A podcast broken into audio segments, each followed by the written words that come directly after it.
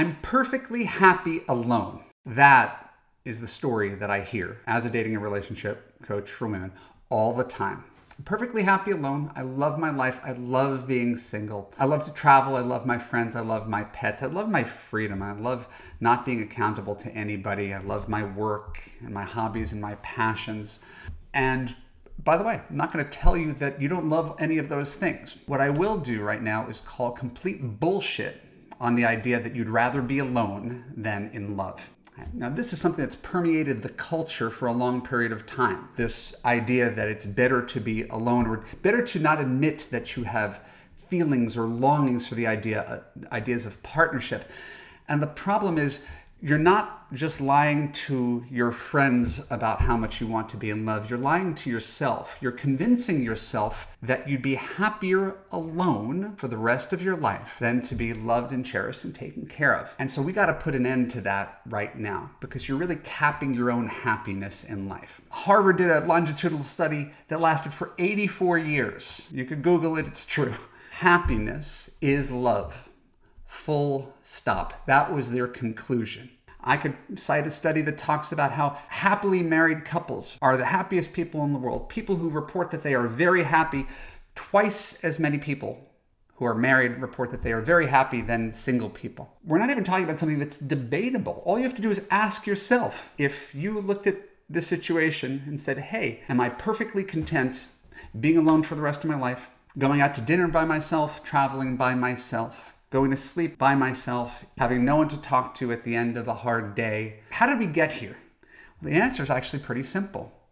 If you have had a series of terrible relationships, or dissatisfying relationships, or dis- disappointing relationships, relationships that ended, relationships where you felt unseen, relationships where you felt unheard, relationships where you were abused or neglected or criticized or insulted. And that describes relationships to you. If relationships equal pain to you, then you've drawn a conclusion. Well, I'd rather be alone than be in a relationship. And that's perfectly logical. Of course, you'd rather be alone than in a relationship if relationships equal pain. But what I'm trying to suggest is that just because your history has been relationships equal pain doesn't mean that defines relationships, doesn't mean it defines marriage. Not at all.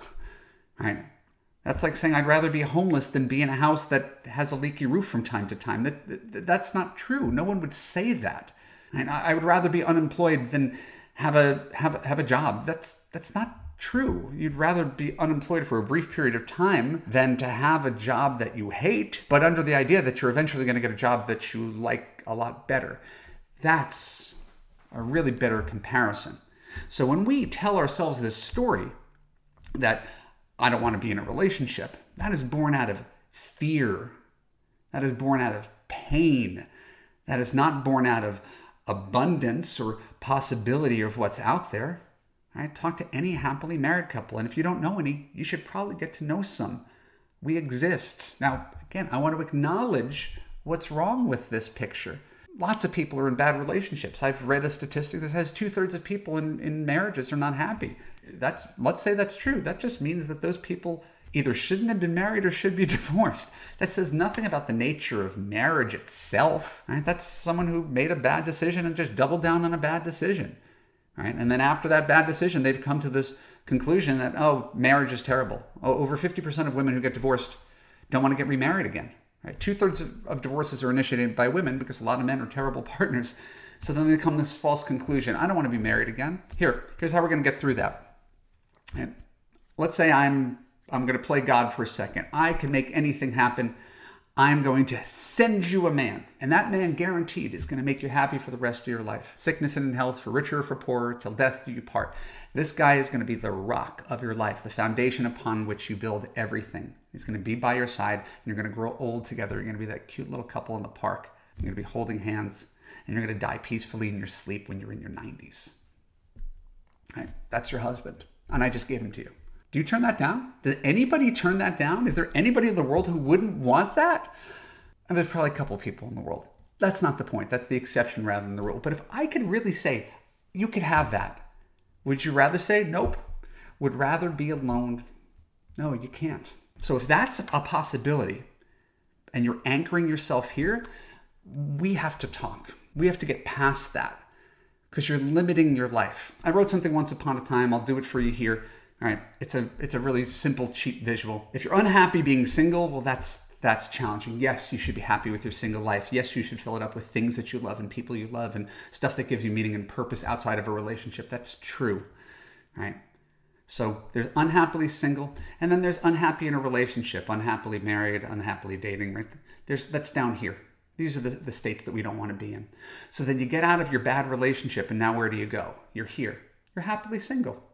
You built a life that you're proud of. You do enjoy your independence and freedom and hobbies and passions and work and pets and travel. Right? That's better than this. That's right. But what's up here? This is happily married. This is happy in a relationship. Right? So you're kind of just reaching your ceiling when you say, I'm fine being alone. I love it. No, you love it in comparison to being in, in, a miserable relationship. You don't love it in comparison to having someone who makes you breakfast on Sunday morning, who gives you toe curling orgasms. You don't love it in comparison with having a guy to, to snuggle with every night or to make you laugh or to be with you when your father dies. Like, please. So if this video is triggering or challenging, I encourage you to inquire further with this hypothetical that if I handed you a partner who made you happy for the rest of your life, would you really turn it down? And if the answer is no, you wouldn't turn it down, are you really happier being alone than being in love? I don't think so. And I think you need to stop telling that story to yourself and telling that story to others. When I interview clients who come to me for dating and relationship coaching in my course, Love U, I ask them, why do you want a partner? How does it feel to be alone? What would it be like if you found someone who took care of you for the first time in your life, really took care of you and loved you unconditionally? You know what about half the women tell me when they when we have this conversation? They tell me I'd feel complete. And then after they say I'd feel complete if I had that, they almost cover up their mouths as if it was so wrong and so embarrassing to admit that they feel incomplete without a partner, without a witness to go through their life. Like it's a, a mark of shame. Like they have to turn in their feminist card if they admit that they'd be happier if they were in love. That is what I'm railing against today. Not that you can't be happy single. Of course, you could be happy being single. Go ahead. Right? But please don't give up on the possibility of love.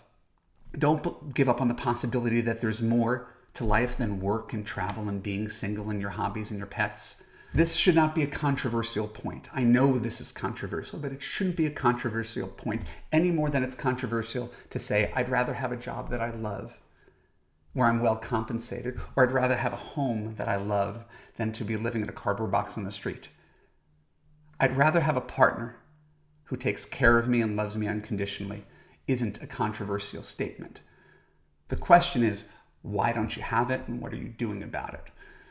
My name is Evan Marc Katz. I'm a dating coach for smart, strong, successful women. I really appreciate you listening today, and I challenge you to aim higher and get the love that you deserve.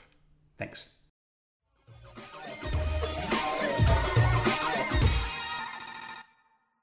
My name is Evan Marc Katz. Thank you for tuning into the Love U podcast. If you enjoy this podcast, please share an honest review on Apple. More reviews equals more awareness of the Love U podcast and more love in the world. And if you have everything except a man and you want to have a happy, healthy relationship, I can help you. In Love U, you will gain confidence, learn to trust your judgment, and find a man who makes you feel safe, heard, and understood.